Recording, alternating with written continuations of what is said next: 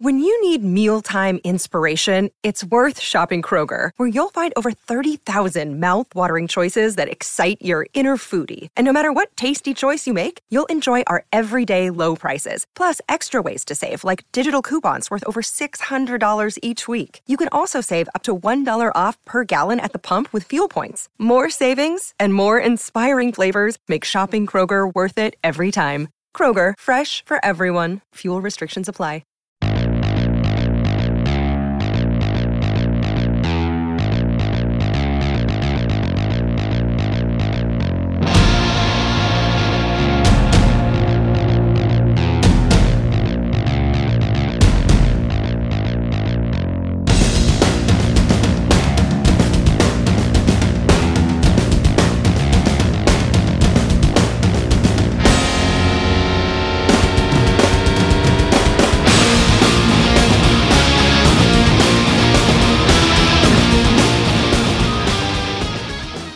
What's up, everybody? It's Jay Scott from The Hook Rocks, the Ultimate Rock Community Podcast. Hope everyone's having a great day.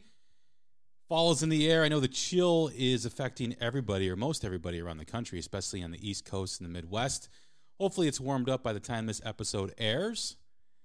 On today's episode, I have a very special guest, my own 14-year-old, soon-to-be 15-year-old son, Chris. How you doing today, Chris? I'm good. How about you? I'm good. I'm good. Thank you for doing this. I know we've talked about it in the past about what you wanted to come on and talk about, and we're going to discuss how someone your age absorbs music and how they connect to rock music versus other genres. Let's start first, though, with the very first question we always ask first time guests, and that is the essence of the show. And that is just like every rock song has a hook that sucks you in, Every rock fan has a moment, whether it's a song, an album, a band, or a performance that hooks them on rock and roll. What hooked you? Uh, well, you did obviously. Um, when I was around like four or five years old, you always play rock music in the car. I mean, I could remember one day where I came in the car, I was singing what Lady Gaga or whatever, and then you're like, "Oh Jesus, I gotta, I gotta lead them in the right direction." So you decided you started playing guys like Butch Walker and Pete Yorn, like more alternative, more like like country rock. So about a couple years later, uh, I go see my first concert, Butch Walker, and like I knew all the words to like most of his songs and everything, and I was only what like five or six years old. Five years old. That was down in Kentucky. We did a road trip after a soccer game. Mm-hmm. And I remember being on your shoulders and just like I I didn't picture this guy to look like. I I didn't know he was gonna have. I thought he was gonna have long hair like ACDC does or whatever. So it was it was kind of different for me to see, you know, the actual like the image of what they look like versus how they sound. Of course, I'm singing along, and uh, Butch looks up at me from the piano when he's playing the song synthesizers, and he says, "I better be on my best behavior tonight." Yeah, I remember that. That was a great experience. I don't know if the song was synthesizers. I think it was. I'm pretty sure it was synthesizers because I asked you, why is he singing about synthesizers when he has one right in front of him? But he he really interacted with you, and so did the band. Like the whole show, um, they were smiling, they were waving to you. They they got a big kick out of a five year old being at their concert, and then we got invited backstage to meet Butch. You know, after he came off the bus, and Butch spent some time with you talking with you about your music, and then you mentioned Pete Yorn, and you mentioned Jesse Malin, and he was like, "Yeah, those are my buds," and it was a good experience. And then also the opening band too, which was this band out of Madison, yeah, which was this band out of Madison, Wisconsin, called Loxley, which was kind of like a mm-hmm. Beatles esque alternative band that had a lot of good harmonies and a lot of good catchy riffs as well. Some of you may know them from the American Family Insurance commercial uh, the Whip. The Whip. Yeah, that's it's right. also the Columbus Blue Jackets uh, goal song. So of course, of course, hockey. But yeah, that was a great show. You you hung out with Loxley. They gave you drumsticks. Mm-hmm. They autographed a CD for you. Butch was totally into you. That was a really good experience. I know you really like Butch Walker and used to sing. She likes hair bands all the time, and some of his other stuff. And you really connected with that music at an early age. There was also Brendan Benson who Oh, yeah. we listened to a lot because I didn't want to play the hard stuff and the heavy stuff for you at such a young age because I didn't really think that at that age you would connect with it because it was more aggressive, mm-hmm. more loud, and that's why I was always a big fan of Pete Yorn and of course Butch Walker, and that's why I always played them and Brendan Benson, Jesse Malin, who was some other stuff that we played too, like Ryan Adams and oh Lucero was was another band that we played a lot or I played a lot while in the car, and then as you got older.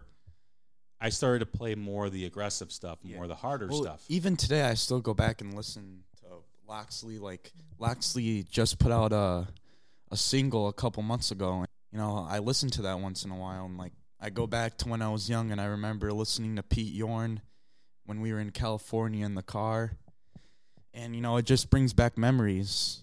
Well, that is to the same music. Right. That that is the most and most valuable thing about music, right? Is the way you connect with it and is the way it can bring back memories and take you to a place when you were younger and you know, when you hear a song, Dave Lee Roth always mentions it a lot or did mention it in an interview that music has the ability to act like a time machine. When you hear a song that you listen to over and over again when you were younger, when you hear that song when you get older, it takes you back to a place in time and it creates those memories. So it's it, it is true. Music has the ability to do that. Butch Walker, Pete Yorn, Brendan Benson, some of the other artists we mentioned as well. Where did it go from there? How did you connect with music? Because I noticed like all that music that you were listening to prior to that, Lady Gaga, not that Lady Gaga isn't a great talent because she is, but all that music that you were listening to, which is more of a pop flavor, seemed to kind of completely disappear from your everyday listening habits. Well, right. I was like four years old, and know, I, I, I really wouldn't remember that stuff. But as I got older, I started listening to more punk. Because you would play like Foo Fighters and the Gaslight Anthem in the car. So I kind of went on YouTube on my old computer that I had and started listening to Foo Fighters and the Gaslight Anthem. And Foo Fighters for a long time was my favorite band. And and listening to to songs and even going back to when Dave Grohl was in Nirvana, I still really like that stuff. Foo Fighters really was a band that you connected with after your initial exposure to the music that I was playing with you. In large part was because of the Sonic Highways special that aired weekly on HBO, where they were recording new music in different cities like Chicago, Washington D.C., Louisiana, Seattle. Seattle. Seattle was a big one because the first song on that album, Something from Nothing, they uh That, that was recorded in Chicago though. That was recorded with the guy from Cheap Yeah. Trick. They uh they did a special montage of the song and I just remember it was so cool. You know, listening from their past albums and then finally seeing like this cool masterpiece they made on their new album. I thought that was really cool and it really it really like helped me understand how bands go through and record and how hard it is to write lyrics and produce that good of good music. Like just waiting months on months for a new album to come out. It it's it certainly made me more appreciative of uh, the band's music. Yeah, I mean, Foo Fighters really does a great job of getting out in front and really marketing themselves and positioning themselves to go across all age groups. You know, from someone your age, and I think you were like 11 or 12, maybe even, yeah, probably like around 11 when you first heard that, to someone my age, you know, who's more the classic rock, you know, demographic. And they have an ability to touch on all different age groups, which is really interesting. I don't know if there's really a band out there right now that does that. And their music is good too. None of it matters is, is if their music is not good. So that's always the key first thing, right? And that was the first time I actually took you to a record store to get their their album when they came out. We went to I remember Stone Records. I was in fourth grade.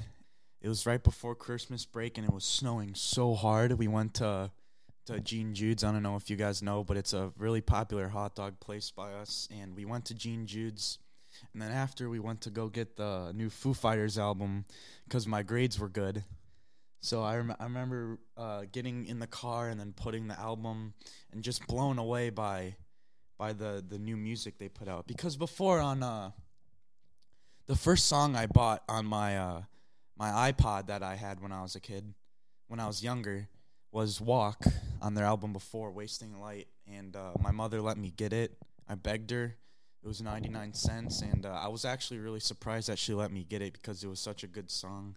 And uh, my mother isn't really a, you know, she's not really a fan of rock music, but she likes the Foo Fighters, like you said before. Like it, it, it connects to all age groups and all different kind kinds of people and their personalities. So I thought that was really cool. Yeah, I agree. And then I, your reaction to going into a record store. I remember driving down there, and you're like, "Dad, where are we going?" I'm like, "We're gonna go to this record store." He's like, "What do you?" You're like, "What do you mean record store?" I'm like, "Well, they place where they sell music." You mean that's all they sell is music? I'm like, "Yeah, they used to There'll be a whole bunch of them when I was growing up, and now there's few and far between." But that was an experience in your in, in itself because you know people your age now get their music it's very it's much more accessible than it was when I was growing up. I mean, you had to go to a record store to get the music or listen to it on the radio. But if you wanted to buy music, you had to go get the physical copy. And walk into a record store with you, seeing how kind of overwhelmed you know you were by looking at all these records and images and and just not knowing where to start. That was a cool experience as a father to see you go through that and kind of see you absorb that there wasn't really a lot of people in there also too. It was just us because that's kind of the sad part too is like every day probably less and less people show up to that record store because you know they can buy it online or whatever. Yeah so. yeah that's true. It's true. I mean a place like that on a friday night and a saturday i mean uh, friday nights and saturdays were obviously like the peak times but you'd walk over there or you'd go into a record store and that particular one is rolling stone records just outside of chicago. It's in norridge illinois and you'd be it'd, it'd be jam packed. When a new album came out, and new album releases, I think were on a Tuesday back then. Monday at midnight, these record stores would stay open, and there'd be a line around the block waiting to get the new Guns N' Roses album, or the new Motley Crue, or the new Bon Jovi, Def Leppard, Metallica, whatever it was. There was a there was an, an ability to do that, and that was all part of the experience. And sadly, that just doesn't happen anymore and I think generations like the one you're in right now lose out on that experience because I know people in your age group really do like the experience of doing things, you know, based on statistics and whatnot. You know, the younger generations really like the experience. That's why festivals are so popular now because it's an experience. That experience, I'm, I'm afraid, is probably gone forever for most people your age. So sadly you have to find a different way to connect to music. Well one thing you got to consider is like there's a new way people can connect to music whether it's i know this is really popular in my generation where whether it's you're hanging out with your buddies and playing it on the loudspeaker or you're finding new music through spotify or whatever music platform you have. I mean it's really cool to be like oh i found this really cool artist. You show all your friends you show your family. I think that's really that's like big as it was when you were a kid but it's pretty special to find bands that like connect to you like online. And it's something you never had when you were a kid. That's so. true. How does that affect how you enjoy music? I mean, I know there are bands that have a heavy social media presence, like Instagram or Facebook or Twitter. And I know you're not on Facebook and Twitter, but you're on Instagram. But how is it when a band connects with you on Instagram, start you know, in, involves you in a conversation, comments on a comment that you comment on. How does that make you feel? I follow a lot of bands on Instagram, and they all post their tour dates, their when they're releasing a new song or pictures of their last concert. Sometimes I'd go to that, those some of those concerts and I see, wow, I was there. And I remember uh, we saw Diamond Head, Erico opened up for them, and I just remember it was at the Forge. I just remember like seeing that and seeing them play and listening to their music weeks before and finally get to meet them. And then they go ahead and put the pictures on Instagram. And then I remember I commented, I was like, cool show, I was there. They responded, glad you liked it. And I was like, my heart dropped. I was like, whoa, that was really cool that they that they noticed me. Like not a lot of like more like more popular bands don't really notice people. Erico, and Dirty Honey, they really they really care about their fans. And I'm not well, saying yeah. I'm not saying the big bands do, but like it's more like focused on their fans as they get as they get bigger, they kind of grow more fans that way. So, I think that was really like a cool experience. More bands that are starting out. Smaller, yeah. I think that's very important uh, in today's day because the way the artist brings in revenue is much different than it was in my generation. When a when a band signed a record deal, they got upfront money, they got a percentage of the sales of the records, and the physical copy and the and the and the presence of that revenue was was huge back then. Now artists get like a third of a penny for each stream that they that you that you play. So if you play like 10 streams or 10 songs, you know, stream them from Spotify, they get like 2 bucks out of all that or not even not, uh, not even 2 bucks, probably like not even a buck actually.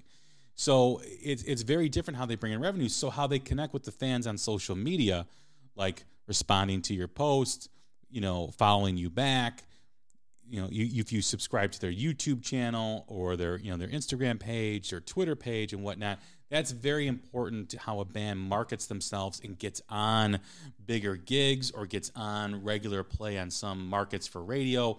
So it's all about the likes, it's all about the subscriptions that people have, it's all about the social media traffic that they're in, they're able to draw up and build. That's how they succeed and that's how they bring people to their show and buy have them buy merchandise. Well another thing too is that they have uh, jobs outside of their bands right? Not all of them. So well most of them do to get money because the music that they put online like you said before they don't even earn a buck for like 10 streams so they have to have, they're they're trying so hard their shows and their music and everything to gather money to put effort into their new album. So that's really I think bands work more hard now. Oh yeah, than they absolutely. did in the past to get more popular. So that's well, one that's one thing you got to appreciate too is like how how hard these bands are working. Like not sleeping at night, coming up with lyrics or buying new equipment. That's really special too. Well, I think bands from my day worked hard, but I think it was just different, right? They, I mean you know, when you think about the stories that Motley Crue tells or you know other, other bands that are you know talk about sleeping in cars or you know Metallica talks about the hand sandwich where you put you know the the lunch meat on your hand and that was your sandwich you know ham and mustard and you'd roll it up and you'd eat it and living in one apartment you know infested with cockroaches so I think bands throughout all generations have worked hard however there was more of an infrastructure back in the day. You know, there was MTV was an outlet where they when they actually played videos and music. Radio markets were much different, where DJs were allowed to play what they wanted to play, and they would play deep cuts. Or they play if, if a new band came out, you know, that was local or that was new that a lot not a lot of people were playing. A DJ would bring in their own record and play it. Now radio is completely different. There is no new there is no outlet for new rock music on regular radio. So yes, they do have to work harder in connecting with their audience. Whereas I think the work previous was more on producing the music. So now bands have to produce the music and then they've got to go out and connect with the audience where because there's no infrastructure for them in their new music. They have to like find an audience, they have to build an audience. The other thing that's a lot different too is back in the day when there are bands that really did not achieve the stardom or success that other bands did, whether they released an album, those that music pretty much went away. Like you couldn't find it, and and you know there are collectors out there that have it. You know there are bands that just didn't reach the stardom level that other bands that you know during that period in the '80s. What's different now is anytime you put music on Spotify or if you upload something it's on YouTube, forever. it's there forever. So you can go back to it and you can find it that's really cool, and I really do appreciate that because that's a lot different. You know, there there's a band called the Brought Low that I just did for the New Music Spotlight, and they've been around for you know over a decade, and they don't really have a lot of mainstream success, or they don't really have a lot of success outside of, of the area that they play in. You know, they're they're an East Coast band. They've done some stuff in the Midwest, but you know they, they you know they they have they, they work hard at what they do and they they release some really awesome music now back when i was growing up a band like the brought low who's from new york me being in chicago it'd be very rare if i were it was able to be exposed to that band i would probably never hear of the brought low 30 years ago 40 right. years you know eh, 35 years ago. Whereas now I can be on YouTube and I could be searching, you know, listening to a band's music, like for instance, I I found the Brought Low because I was listening to La Chinga from Vancouver, Canada, and they were a recommendation that you know for the next song to be played on YouTube. Same thing with 1000 Mods from Greece. A band like 1000 Mods, nobody in Nobody, America would ever hear of this band 35 years ago, 30 years ago. Chris Lane, who's going to be on next week's or this week's Chris Lane from the band Station, who's going to be on this week's New Music Spotlight, made a comment to me after we stopped recording about the scene, right? We always talk about the LA scene, we talk about the, S- the Seattle scene. I always talk to you about this stuff.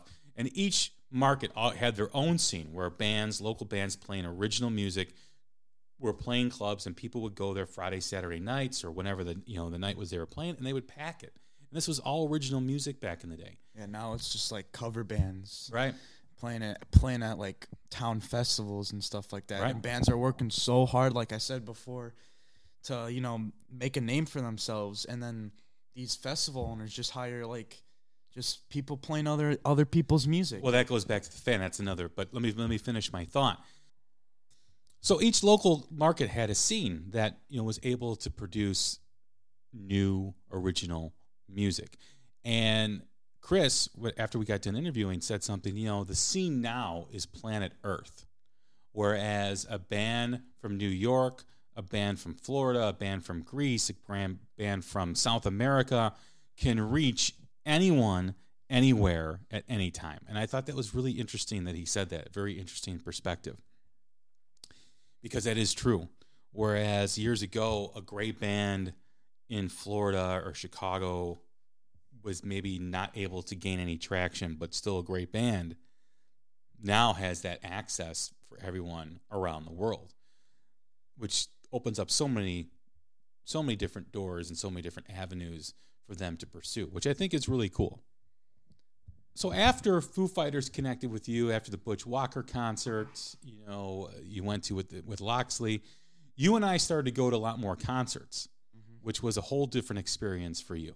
The first concert we went to was at Soldier Field to see Metallica, on their Metallica. Hardwire tour with Avenged Sevenfold. And that was a unique experience because that was the first time you actually saw a band in a large setting like that, in a large stadium. Talk about that. How did that make you, you know, connect with music? It was just a lot of people there. I've never seen so many people. I didn't even know like that many people liked Metallica until that moment because that really like changed my perspective a bit. It kind of got me more into Metallica, a bit seeing how they look like, how old they are, and uh, going back to when they were young and listening to their newer stuff. And from that moment, I just li- really listened to heavy stuff like metal and like heavy metal into the 80s like Judas Priest and Iron Maiden and then going all the way to now to like Avenged Sevenfold and 3 Days Grace. Well, that experience at that Metallica concert was was right, like you said. Like you know, you had seen Butch Walker in a small club, and then you go to this big stadium where there's sixty thousand people there. Was just incredible, and and yes, you are right. In a setting like that, it's a completely different vibe than a than a show at a club where you're watching screens because the place is so enormous and you're so far back from where the band is actually playing. So it's a lot harder for the band to connect on a personal level when you're sitting on the back. And we still had good seats. Like, you know, we weren't up on like the third Yeah. tier or the second tier.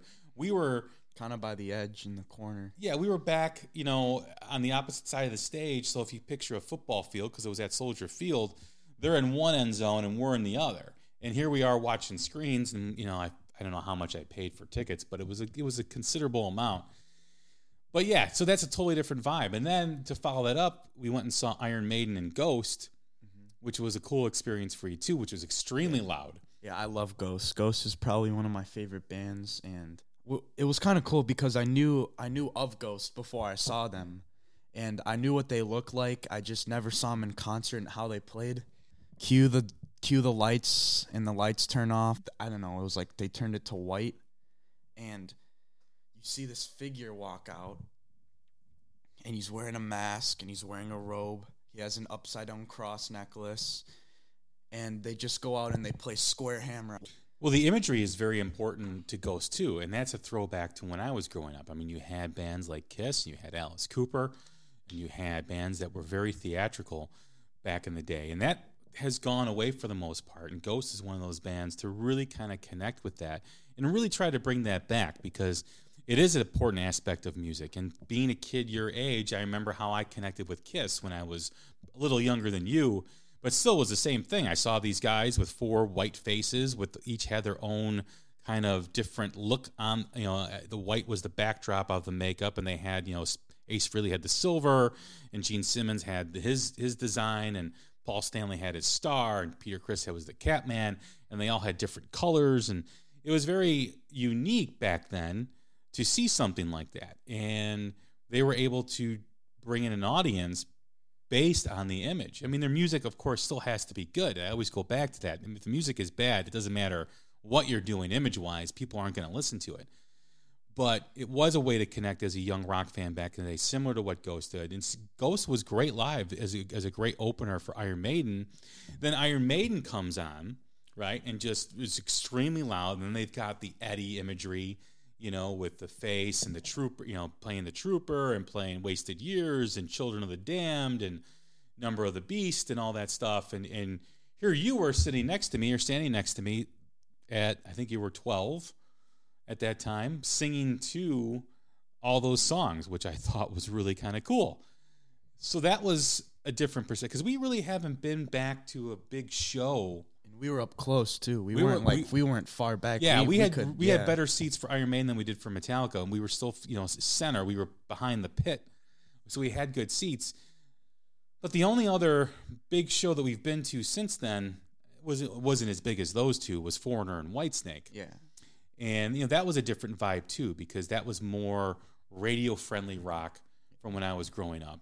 And you know that you know when you think of Foreigner, when you think of Whitesnake, you think of a lot of radio hits back in the 80s and Foreigner, of course, in the late 70s. And they were great too. I don't know if you really appreciate that kind of stuff because maybe that's not really your vibe or not really your thing, but I think it was still good for you to see that show.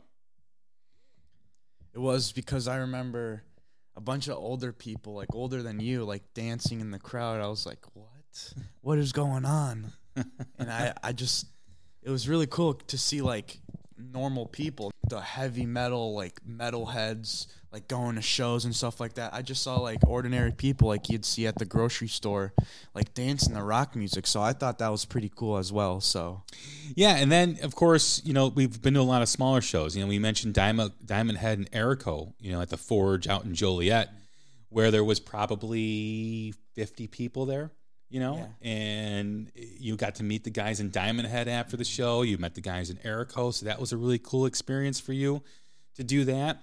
And then we've done a lot of small theater shows too. I mean, we've seen Rival Sons, we've seen Greta Van Fleet, we've seen Jonny Lang, we've seen Winery Dogs, we've seen Ace Frehley, we've seen. You went and saw Judas Priest when I was in the hospital. You went with a friend of mine, and you saw them with with uh, Uriah Heep. But there's been other shows too. I'm I'm I'm trying to remember. I mean, I saw Ringo Starr with my mom. You saw Ringo Starr, which is uh, which is still really cool because there was a lot of musicians in that band. First of all, you got Greg Rolie from Journey's original lineup. You've got Steve Lukather from Toto, who's an amazing guitar player. Who, when you see him in, in the Ringo Starr band, or if you you know if people have seen him with Toto, you really don't appreciate the skill that Steve Lukather has in how he is there with just some of the other great names that people mention. He's a phenomenal guitar player. So when I saw Ringo Starr, I, I, I hated it so much. No offense to Ringo Starr, but it it was a totally different vibe of a concert you'd expect. It was in this little picnic area, right? And there's over probably I'd say like four hundred thousand people no, there. No, there's not. There, no, no, no, no, no. That place. I know the place you're talking. There was probably, there was there, there was it was about packed. 10, there was probably about ten thousand. It was hip there. to hip. Yeah, there was people probably, sitting down. there was probably ten thousand people. Four hundred thousand people would be no. the largest concert ever, ever. And that place in, in which is the Ravinia in Glencoe. I think it only. I think it only fits. No, I think it only fits about ten thousand. Not even ten thousand. I'm telling. I'm telling you. There was a stage, right? I know, that that was ten thousand people, but there's like like There 10, 10 times more that amount. There was probably no more than 10,000 people area. I look to my left. There's people going all the way. Oh, yeah, the there's a lot of people, but- I look to my right. There's people going on the horizon. Like I, I didn't even see Ringo Starr. The whole concert, I just heard. Yeah, music. you were in the picnic area. Yeah, I, I couldn't hear him. Mm-hmm. And I just I hated. it. I was like, how could people do this? How could they listen to music, live music, and not see who's playing it? Like I just I I I still appreciated it, but I also didn't like I wasn't into it. So Yeah, no, I totally get it. Yeah, I mean, you know that you know when we saw Blackberry Smoke, and they were with Ida Mae, and Ida Mae came on, they were phenomenal, and Blackberry Smoke was doing an acoustic set during their tour. This was like their, it was kind of like a, a living room vibe, is what they had going on, and I really enjoyed it because I mean it sounded perfect. I don't know if I mean I think you enjoyed the show, but I don't know if you really connected with it like I did because I appreciated the simplicity of it and how it just sounded absolutely perfect. You know, when they were playing live. You know, you're you're more into like edgier stuff.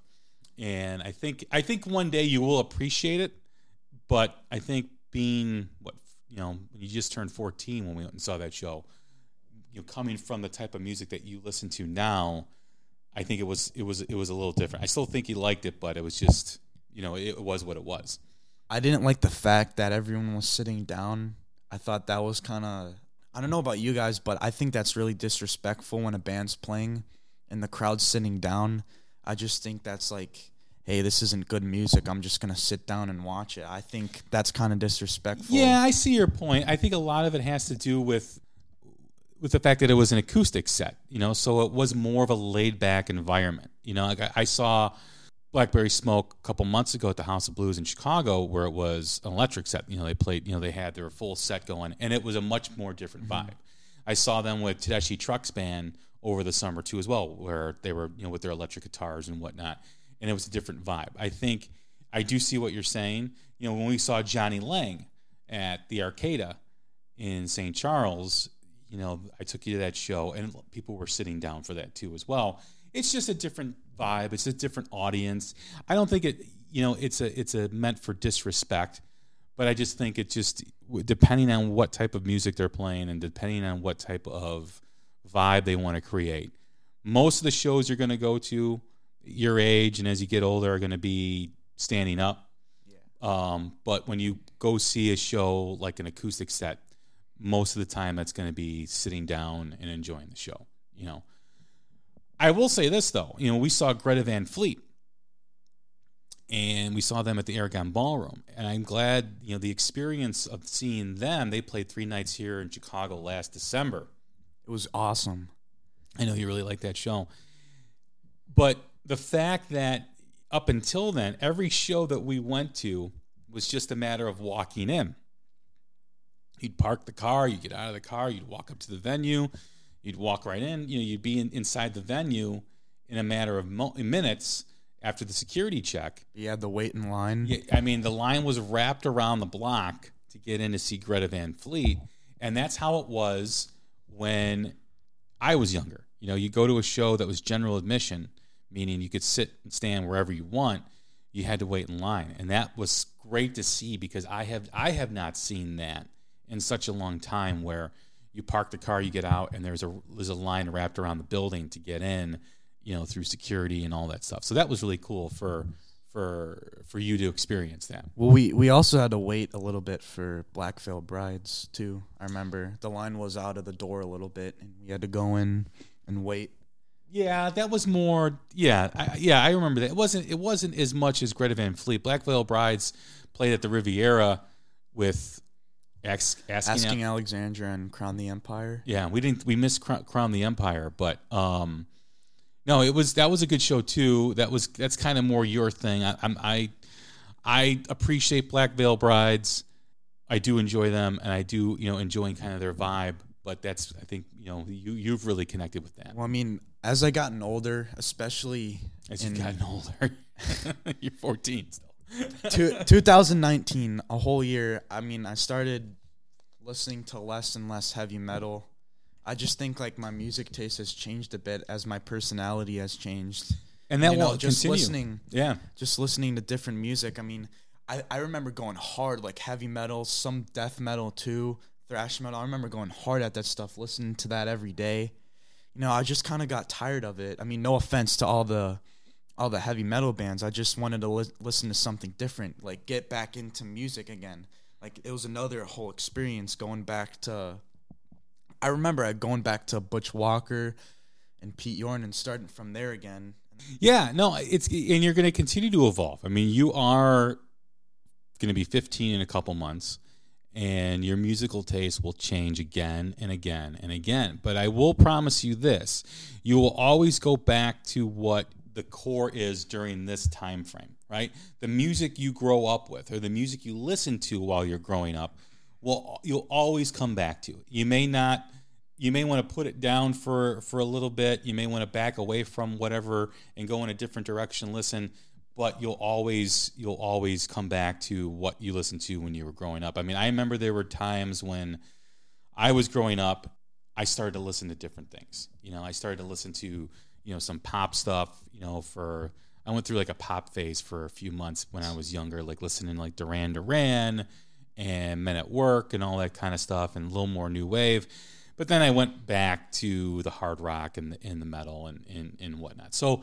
I, my my advice to you is to always keep evolving with your music taste. Always keep looking to expand your horizons. And that's really with anything in life, you know, whether it's food, whether it's culture, whether it's anything. Always try something different. Always look to expand. You never know what you're going to like. I mean, I connected with Pete Yorn based on a review in a magazine before a trip, a road trip I took to Michigan. I was looking for music to listen to in my car, and I bought a Black Crowes album that someone had stole from me. So I bought, oh, I haven't listened to this in a while. I'm going to buy this. And I was looking for something new that I had not heard before.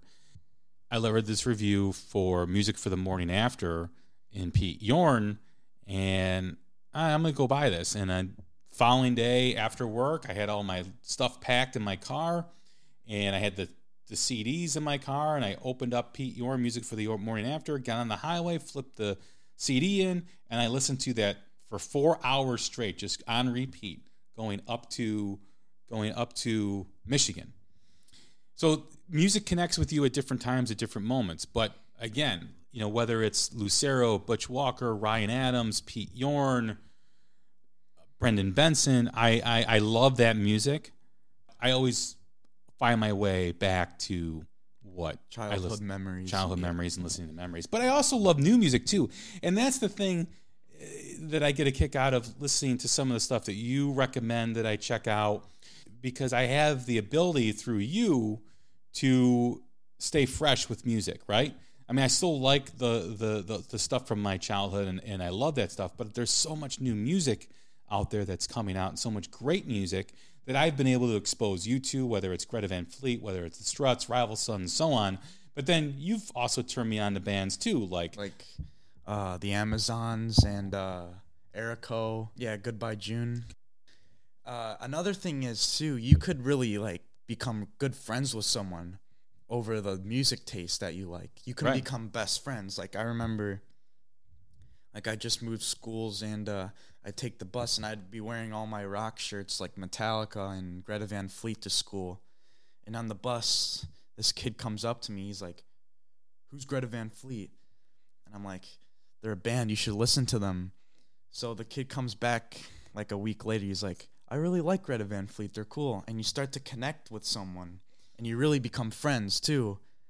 And I remember uh, uh, that friend showing me music too and showing other people music too. So it's kind of like you teaching someone and then they disciple what you're saying to other people too.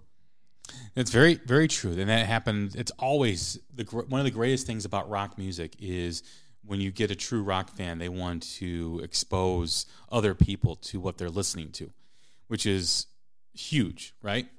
I've always said that you can always judge a person based on their music collection. It's a little tougher to do that now because everything's on the phone and everything's digital. You know, there's not that display like I had when I was younger, where you, you know, a friend would come over and they would just go up and down my shelf and look at what music I had, and I would do the same when I would go over to someone's house. You know, like, oh, what's this? How's this? Is this any? What do you think of this band? And that's how you'd start a conversation. I remember when I was in uh, sixth grade, uh, my friend uh, he told me he got a guitar. I was a bit like confused. I was like, "Why would you get a guitar?" He's like, "You know, I, I it's really interesting. I really want to like play this stuff." So, I mean, the next day he brings his the guitar to school, and after school he's showing me like Foo Fighter songs he's playing on guitar, and I thought that was the coolest thing ever. So I begged my mom to buy me a guitar, and it was it's nothing really special. It was a cheap guitar for about like eighty bucks. I still have it right now. And I remember bringing it to school, and then after school, like playing, like, oh yeah, look what I played. And I'd play this song, and he's like, oh yeah, look at this, what I played. And it was kind of like a friendly battle on like what songs we learned and how complex the songs were. And that really built my music uh, taste too. It really like opened me up to other music by playing guitar and like, oh wow, he's playing that chord. That's kind of cool. Oh, he's using this pickup. That's kind of cool. So it really the the instruments too really like it changes your like perspective of music. So that was another cool story that I had with uh with uh, music experience with a friend. So and how you know speaking of your friends, right now you're a freshman in high school and you've been listening to rock since you were a little kid. You know how do other friends respond to the music that you listen to? What do the majority of kids listen to in terms of music? Well, uh, when you tell someone that you listen to rock, they're like, "Oh, like the Beatles, oh, like uh, Pink Floyd." I think it's like they don't they don't really know about rock music like like we do, right? But they they know a little bit because of their parents and like of the popular bands like the Beatles in the past. So I think they like a lot of people know of rock music, but they don't know of rock music like today, like bands like Dirty Honey they don't really they're not really exposed to that like like we are. But the majority of kids listen to pop and hip hop and rap. I mean, some hip hop is okay. I mean, I could listen to it, but like no longer for 45 minutes and then I'd go back to rock music. It's it's it's really different from when you were a kid because that was it was like flip-flopped, right? Rock music was really the majority. Everyone listened to Well, hip hop and, and rap music was was essentially underground and that music was about injustice, you know, social injustice in the inner cities with police and economic injustice as well. It was it was a purpose back then. You know, it was it was an outlet for people in the inner city to speak about and, and, and rap about. Whereas now it's become more of a pop flavor you know, it's not. It, it very few artists. There are still out there, but very few rap or hip hop artists still have that Public Enemy, the NWA, the Grandmaster Flash, all that type of hip hop from back then that was more or less a protest. Where now it's more who can who can swear more. Not when you were a kid, but like now, like yeah, who could swear yeah. more? Which beats were more complex and more mm-hmm. like catchy? So I mean, you got to appreciate that stuff though because people are still working hard to make those music. Sure, too. absolutely. You have to appreciate it too. You have to appreciate all types of music. I mean, maybe a few. Mm-hmm. I mean, you may dislike, but for the most part, you should really appreciate all music and what all backgrounds they're coming from and why they're making this music. As your friends have gotten older, have they been more open to listening to rock music? Some of them some of them can, but for the most part, I don't think they really understand it. And another thing is too is that the kids they really want to be different from what their parents did when they were a kid, right? They really want to be rebellious and their fathers probably listened to rock music probably just like you and they really they really wanted to be different from their father and what their father did. They really wanted to be rebellious. So I think that's another part too is that they really just wanted to be different well, I, I, I agree with that because I think back when I was growing yeah, up, you didn't want to listen to rock. Well, rock the music. jazz and uh, well, jazz was was always more of an underground thing anyway. Yeah. But but my point is that when I was growing up, rock was the rebellion. You know, I had to sneak at grandma's house. I had to sneak Ozzy Osbourne music. I had to sneak Judas Priest music, Iron Maiden, you know, Motley Crue. I had to sneak that stuff into the house because grandma was against me listening to that. They did not like it. And as we got older, they they relented a bit. Grandma and Grandpa relented a bit, but I was still like, I still remember having "Bark at the Moon" by Ozzy Osbourne and having that taken away from me because of the cover of the album. And, and rock was that rebellion back then. Rock was the music that parents didn't want you to listen to. And I think now that has turned into rap and hip hop, whereas I think parents don't want their kid to listen to that music because of some of the subject matter. Yeah. Whereas that becomes the rebellion where now, oh, my parents are telling me not to listen to it. I want to listen to it more. So I think there is a definite connection with that um, as far as, like you said, being rebellious and being the rebellion.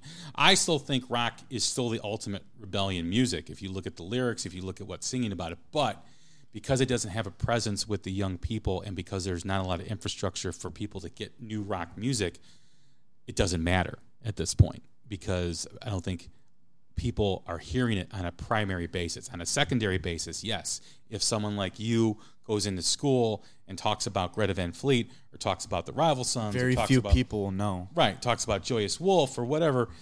They're, they're like they look at you like a deer in headlights, you know. I think when they get a chance to listen to the music, I think then they'll change, but that has yet to be determined yet. I mean, most of the crowd, like people at my school or people wherever, they don't really like enjoy music. They just listen to that music just because. Well, like, they're music because, consumers. Yeah, just because like their friends are listening to it or what the like what the like the popular like the popular majority of people are listening to. Like they're they're not even really like thinking about the music, what it's really saying. They're just doing it to be part of the crowd and having a good time. So I think if people stopped doing that and realized what kind of music they're listening to, it'd be it'd be very different and the culture of music and hip hop and rock or whatever whatever genre would be very different. Well, I also think too you've made the comment to me over the years, I wish I grew up in your generation where rock music was very prevalent, and even pop music still, you know, was not like it is today, where it's auto tuned and pro tooled to levels that I don't even know, but it was still a natural, organic music. You know, I mean, you know, Duran Duran was still listenable back in the day. The Cure was still listenable back in the day. Pop music was tolerable. Yeah, and pop music when you were a kid, like The Cure, is considered rock now. Right, right. And I think as like I said that a couple times. Oh, I wish uh, I was I grew up in your generation. I really started to regret that and think about that because, you know, as you put more under, understanding into that, you could listen to music in your generation now or any generation now. You all you have all access to that. So I think that's kind of cool too. You can listen to music from now. You can listen to Motley Crue. You can listen to the Beatles, Elvis Presley. You can all listen to that right now. But when you were a kid, you couldn't because you didn't have that music platform. You can only listen to what your generation's listening to, and maybe still like the '70s and '60s. But now you can really listen to everything. Yeah, no, I agree with that. I think you when you when you say that, and correct me if I'm wrong, when you would make that comment to me, I think it was more about the music landscape where it was primarily rock, right? It was primarily you know with the pop rock, and then there you know I mean, back in the day there was no subgenres, right? It was pop rock, rock, hard rock, metal. Yeah, that's what it was. And then thrash came little, you know, later on with Metallica and Megadeth and Slayer and other bands. But there was no subgenres. Now you've got country rock, new rock, uh, stoner rock. Yeah. It's just like I don't even know. To me, it's all rock and roll, right? It's all rock music. But I think when you make that comment to me, I understand what you're saying. I think you're absolutely right about having access to everything. But in terms of the music landscape, where it was such a dominant factor in growing up, where you turn on the radio, it was rock. You switch the channel, it was rock. You know, there was your classic classical music, and there was your jazz, and there was your other things too, or in your country. But it was primarily, I mean, there was five, six, seven radio stations that played rock music in the Chicagoland area, probably more than I'm forgetting about. Whereas now you have a classic rock station that regurgitates and plays the same songs every day yeah.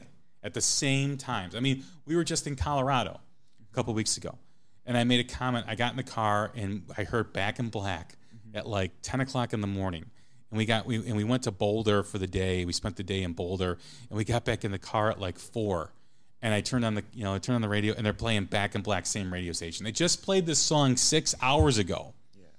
So again, and I think that affects how people listen to music, right? Because the classic rock stations are not playing any new rock music. You have to go out and search it. So let's talk about that. How do you find music? Like, what's your process as a as a 14 year old kid?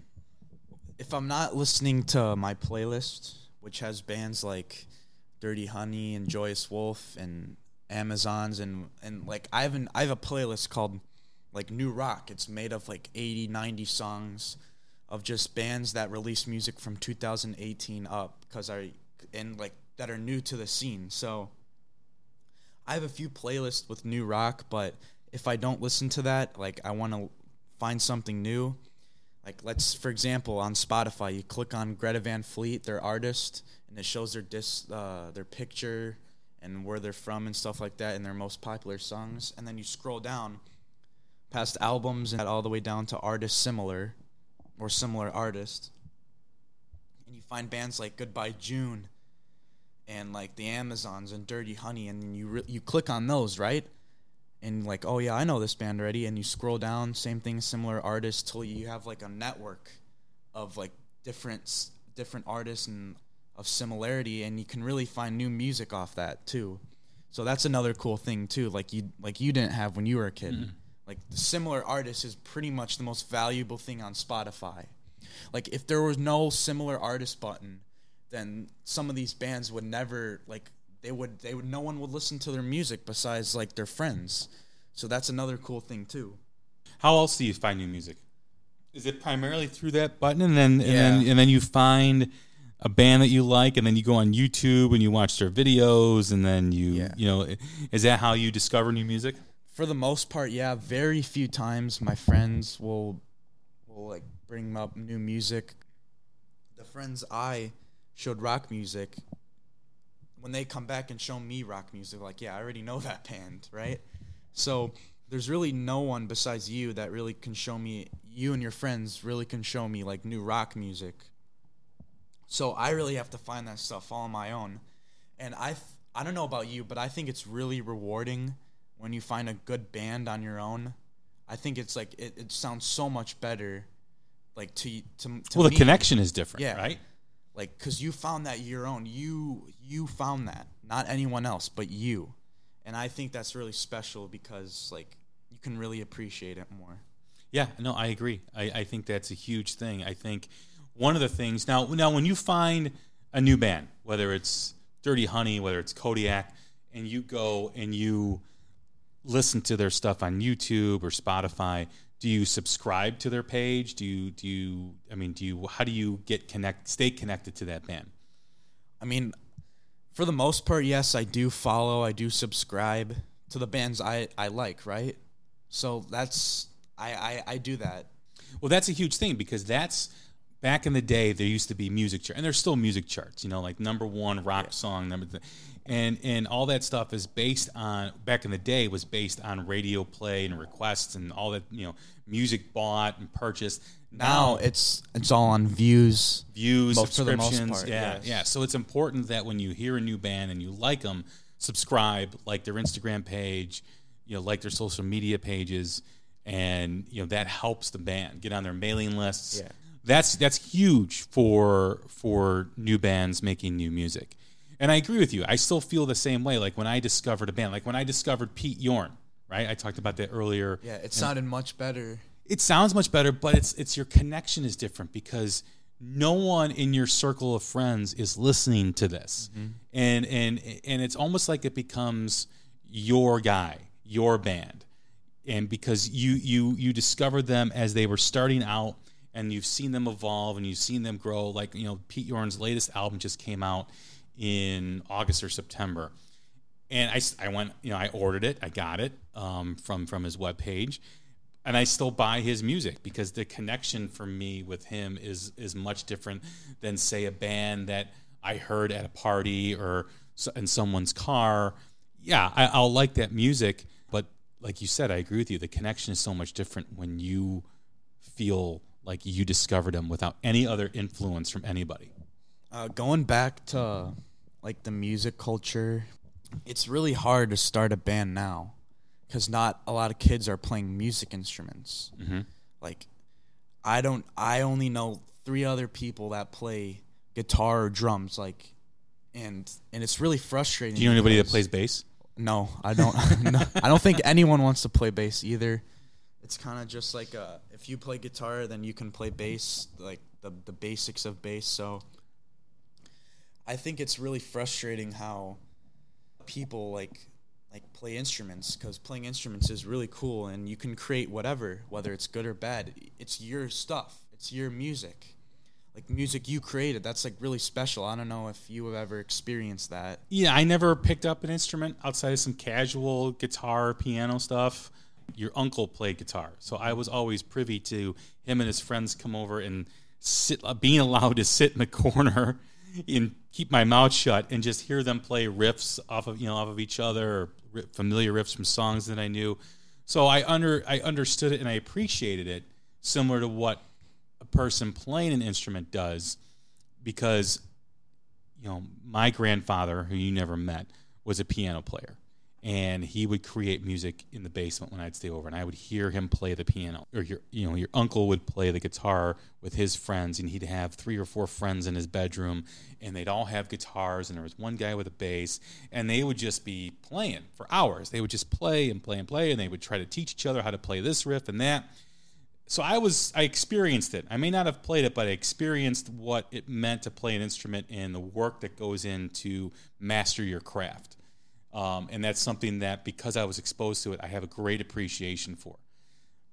I do agree with you. I, I don't think a lot of young people are playing instruments. However, I do think as you get in high school, more and more people will start to play because, as you mentioned earlier, I think people's music tastes will start really start to evolve in high school into college and whatnot. But you'll be able to connect with people playing instruments. Not as much, not as prevalent than when I was growing up or your uncle was growing up. But I still think that there are people that do like rock music. You know, I always like when I take you to a show and I see other young people there. And I think, you know, it, it's not as prevalent. I mean, because I was going to shows when I was really young, sleeping over at a friend's house, quote unquote, and then we would we would ride our bikes to shows and we'd lock them up, you know, and then we'd have to leave early a lot of times because we you know we had to make curfew. But we were still going to shows. You know, we'd save our paper route money or cutting lawn money. And back in the day, the shows weren't as expensive as they are now. So you so you had better access to it. But but yeah, I think that's an important part too. When you have a lot of people, friends playing instruments, that even that, that deepens the connection with the music. For any uh like music artists now listening, like like older, like more in like your twenties or thirties, like that was probably like the last like wave of people like playing instruments. Like now there's really like like I said before, no one playing instruments. So like rock instrument players like now and like guitar players and drummers, what we focus now is we focus on getting better and evolving, not looking for anyone who else plays an instrument because that'll that'll come later, obviously. We all focus on like getting better, getting better at our chops, getting better at riffs, getting better at chords, like scales. That's that's what we focus on now. And then as we get older, we discover more people are playing and then we Well, yeah, absolutely. I think that yeah, that, that that's the same as it was when I was growing up and generations before. You want to master your craft, you want to practice your scales, you want to you know learn different styles. That's why I think I told you last year, earlier this year, you know, you were playing a lot of cool stuff and you were listening to like you said, a lot of harder, more edgier type music. And I said, you know, if you want to really master guitar, you got to expose yourself to other genres of music because that goes into your palate, right? You're absorbing it and then it's going to come out. So when you're listening to the hard stuff, if you listen to some blues, some old school blues like John Lee Hooker or Howlin' Wolf or Elmore James or whomever, that's going to be part of your palate. That means like when the stuff starts to you start to play, you know, the output, that's going to be part of it and that's going to make you a better guitar player with more depth and more knowledge of the instrument. Mm-hmm. So that's important too to listen to everything. What are the bands like if if if I were to look at your playlist, like what are the bands that you listen to? So like I said before, I have about like over 40 songs, close to 100 in my playlist, and I'm constantly switching. Now, how many songs. playlists do you have? Like three or 4 Mhm. It really depends on what kind of mood I'm in, but like I'm constantly adding songs to the to these playlists, switching them out with newer ones, putting taking the old ones out I don't really listen to anymore and putting new ones in. So for example, like I'm listening to the new Highly Suspect album and I put that on a couple of my playlists. So I don't know if anyone listens to Highly Suspect. I highly recommend Highly Suspect. I highly recommend you guys go checking them out. And you know, really giving them a follow, really listening to their music. Really Well, that was one of the that. bands that you exposed me to. You know, I really like their last record. I haven't really connected with their first album yet, and, and just because I really haven't listened to it. I only listened to a couple songs. I think their first two singles is what I listened to, but I really like their their last record. I thought, Yeah. you know, we've listened. We The just Boy Who listened, Died Wolf. yeah, we just listened to that record in the car over this weekend, and I really, I really enjoyed it. Another band that you, uh, you, know, turned me on to as well was Goodbye June, Yeah, which Goodbye I really, I really enjoy. I really enjoy Sheepdogs that you turned me on to. They were a really good band. I really enjoy Hozier was a really, really cool band that you turned me on to, and I really like that as well. With Hozier, um, I think that guy has the best voice muse power. Well, you and I, yeah, you and I had that debate the other day. I like Jay Buchanan of Rival Sons, and there's a lot of great singers out there. I'm not saying that no, but but Yeah. you you like the guy from Hozier. What's his name? uh, James Hozier. Yeah, no, I like Hozier. Um, I do like them a lot. I, I yeah, everybody. I, I think for the most part, only been a few acts that I haven't really connected with that you turn me on. But most of the stuff that you put in front of me, I do like and I do enjoy. Like I showed you Erico. You did. You showed me Before Erico be, be- Head, yeah. before the Diamond Head show. You were like, check this band out. This band's open up for Diamond Head. Let me go see them. And I liked them. I mean, and then when I saw them live, I was like, man, this is like an old school metal band, like an Armored Saint, you know, metal church typish band. It was really, really good. And I had the pleasure of Yeah. interviewing Ace a few episodes ago on our New Music Spotlight. He was really uh, a, a great guest, and just yeah, I, I, Erico is a great band as, as well. I got to talk to some of them after the the show, I and did- yeah. like I I just remember them being remember remembering them being so cool. And like I want to be I want to be in a band. I want to be just like them. So, Erico, if you're listening, you guys really in- influenced me, and uh, what I listen to now. So Well, you've been able to meet a lot of, well, I wouldn't say a lot, but a few artists. Obviously, you met Butch Walker and Loxley. We talked about Erico, and you met uh, Brian Tatler from Diamond Head, you know, who's the founding member of Diamond Head. You also met Tyler Bryant. yeah, Tyler Bryant, he's a really cool fella too. Like that's his main focus is playing guitar and making great music. Like none of the other stuff. Well, he like, asked you yeah. too. He's like, "Do you play guitar?" I'm like, yeah, I And it- play guitar, and, and then, then- he gave me a couple of picks. He went in his pocket. and yeah. yeah, but- and that was that was a really cool experience for you. You know, Tyler Bryant is one of my favorite new artists in terms of his playing, in terms of how, he approaches the guitar. I think he is a new guitar hero out there. I love his new album and his new music. Um, Erico is is is is really cool, but yeah, you also you know you do you have exposed me to a lot of great new acts. Um, what about some other bands? I know I know there's some other stuff that you like too that, that we've talked about. Uh, I like Dirty Honey a lot too, and I think those riffs are like more like a classic rock, Classic like A- blues, like yeah. yeah. a little bit like ACDC a Mhm. bit, like their like their chords they use, and uh, like the guy the guy has a great voice, and he really like he really projects and Marc like, LaBelle, yeah. yeah, he really leads the band with the with his voice, like the song uh, "When I'm Gone."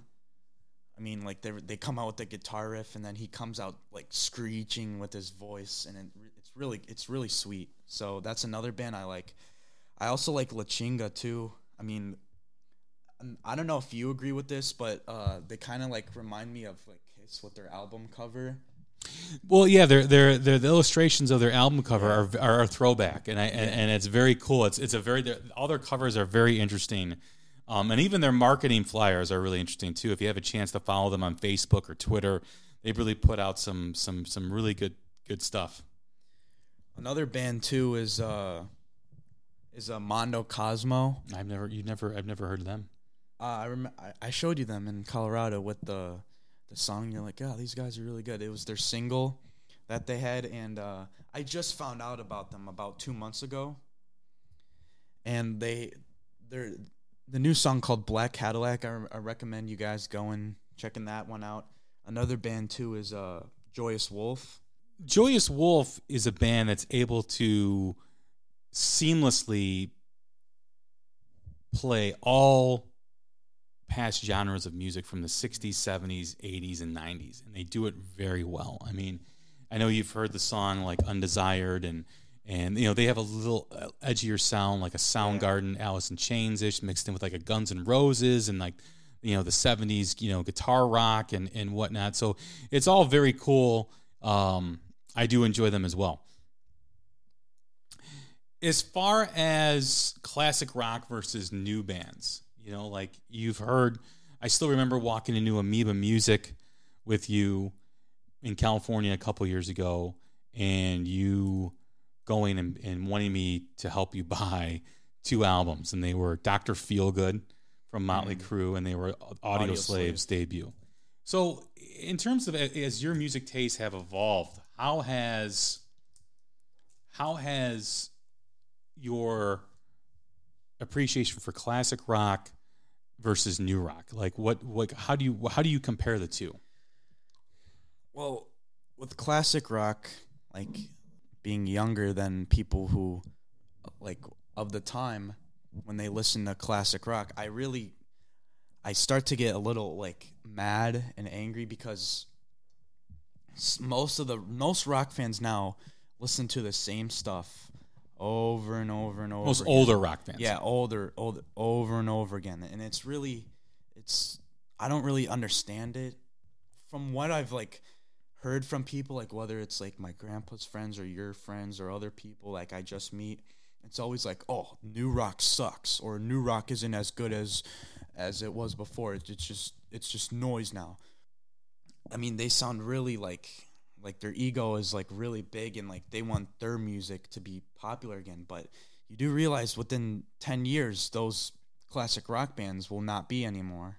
Pretty they, much. Yeah i've said that before. They they won't be here anymore. And what then what what what is rock going to be now like uh, like these people like listening to classic rock what are they going to listen to but how is your connection towards the stuff that i would play in the car the classic rock stuff versus the new stuff? Like how how is is there a different connection yes. for you? I mean, it's very different because like I start to think when I listen to uh, classic rock, how did they like produce this? What kind of like tools they used? How like how different was this made than it is now when everything's on a computer and back then it was all Analog. like tape and stuff like yeah. that. So that's kind of cool too as I as I know now, but as far as like like me, like I said before, me being of youth and young, I really appreciate the newer stuff now than the older stuff because like it's younger, it's more my generation, it's more like what I'm into, right? And I really not really have I really haven't had the chance to grow up like yet because I'm only 14 sure. on this music, so like I really don't understand like how bands change as much as you do, so it's really like a, a it's going to be a big roller coaster throughout the next couple of years on what music I listen to. And so forth. In terms of the classic rock bands, like what who are your favorite classic rap bands? Like like like who who who do you like to listen to that you picked up because what I was playing in the car? Well, I know the the best band of all time, Led Zeppelin. You've been raised like. well. Who's ever raising you did a great, wonderful yeah. job. I mean, I, I don't care what you guys say, but Led Zeppelin is the best. I mean, no, it's all part of opinion, but what I think the best band is Led Zeppelin. And I really like Led Zeppelin because all those guys in each of their instruments were like gods compared to everyone else. And like Robert Plant, one of the best singers of all time, uh, Page, one of the best guitar players of all time, Jones, best bass, pl- one of the best bass player bass players in and uh, like songwriters of all time, and of course yeah, you well, have not so have, much song, but arrangement wise. Yeah, and you have the drummer Bonham. Yeah, Bonzo. I th- he's probably the best drummer of all time. So, I mean, you don't have to be good at your good at your like instrument to make good music, but they obviously did. They were good at their instruments, good at they were good at everything. except behavior, of course. But Wow. Did you finish reading Hammer of the Gods? um, no, I took a break from that actually. Okay. So, All right. All right. Who got you? Who bought you that book? uh, my uncle, Okay. uh, I th- he listens to this uh, podcast. Uh, Uncle Steve, if you're out there, what's Um, up? So so so you listen. So you Hammer the Gods, and then wh- wh- what's another classic rock band that you like? Well, I hear their riffs coming from your room like all the time. Metallica, And who of else? course. Metallica is really the big one, but there's other bands like uh, Mot- Motley Crue, of course. I like Motley Crue because of their image, and like Motley Crue could easily, easily become popular in today's generation. Well, there'd be a lot. Of, they'd be very controversial. Yeah, Um. So Still. and then what are the new? What are your like favorite newer acts? Greta Van Fleet, of course. I I love Greta Van Fleet. They really like inspire me to make music and play guitar. They just really they they make me appreciate everything I do now when I listen to them. Like I remember uh the the brothers talking about what what inspires them to make music is is nature and everything like that and like the mountains and uh, like how they appreciate like the wilderness. And that's really their foundation of write of writing music is what they of what they see around them. So that's I really appre- I like Greta Van Fleet a lot because of because of what because of how they inspire other people and what they're inspired by. Another band I also like is uh like I, I mentioned this before in the episode, the Amazons. Mm-hmm. I just think their I think their their riff writing is like second to none greatness, and every song is like a new riff that's like can like kick people's asses and just make people like fall down to the ground. I think that that's really powerful.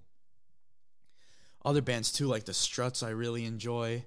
I mean, they're like kind of like like a Queen a little bit like that, mm-hmm.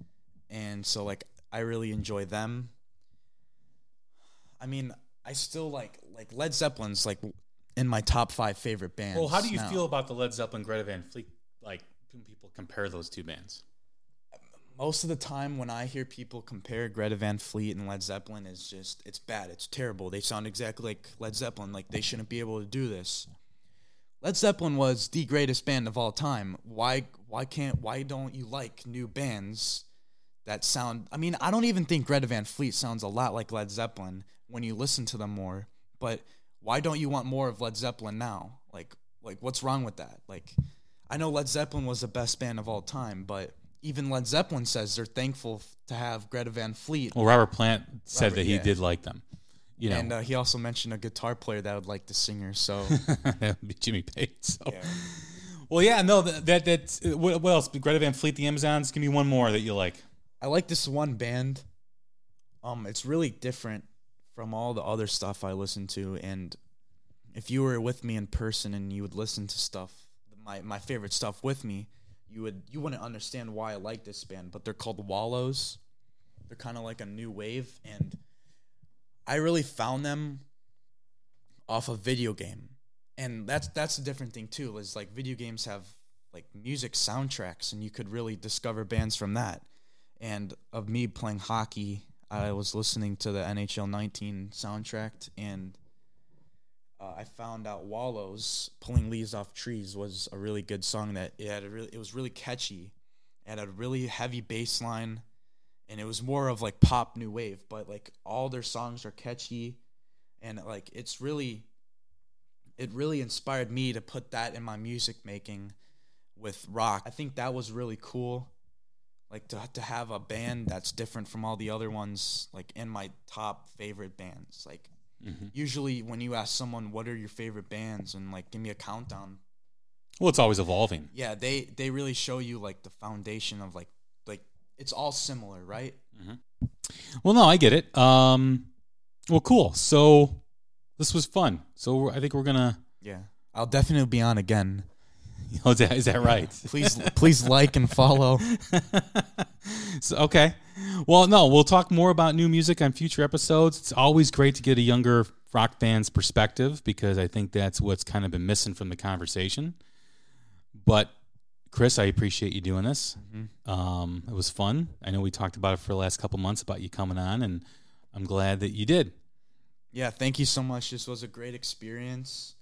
And uh, to everyone out there, please like and follow and you know, give my dad support. He's doing this doing this for good reason. He's really making he's really speaking his heart out and and and obviously inspiring other people to listen to other music and he's just working hard and he's all for the bands. He's all for he's all for rock music. So if you could really just appreciate that and uh, it, I'd really be appreciated by that. So thank you everyone for having me and uh, hope you have a good night.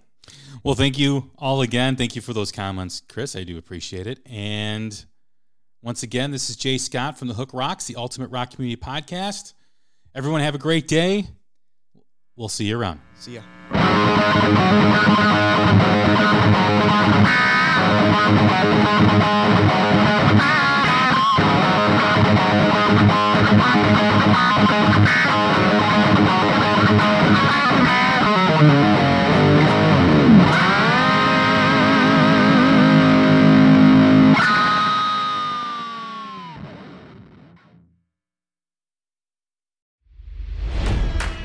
It's NFL draft season, and that means it's time to start thinking about fantasy football.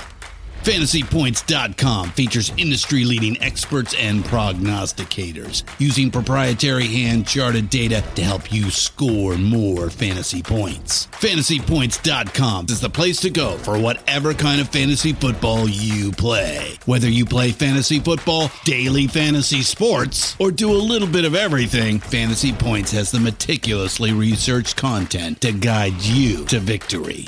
And why wait for the fall? Fantasy Points also covers the new spring football league, the UFL.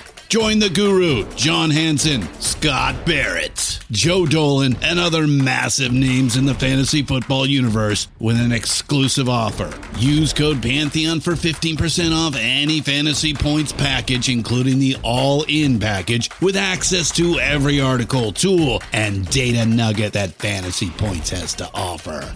That's fantasypoints.com and code Pantheon for 15% off at Fantasy Points. Fantasypoints.com. Code Pantheon. Score more fantasy points.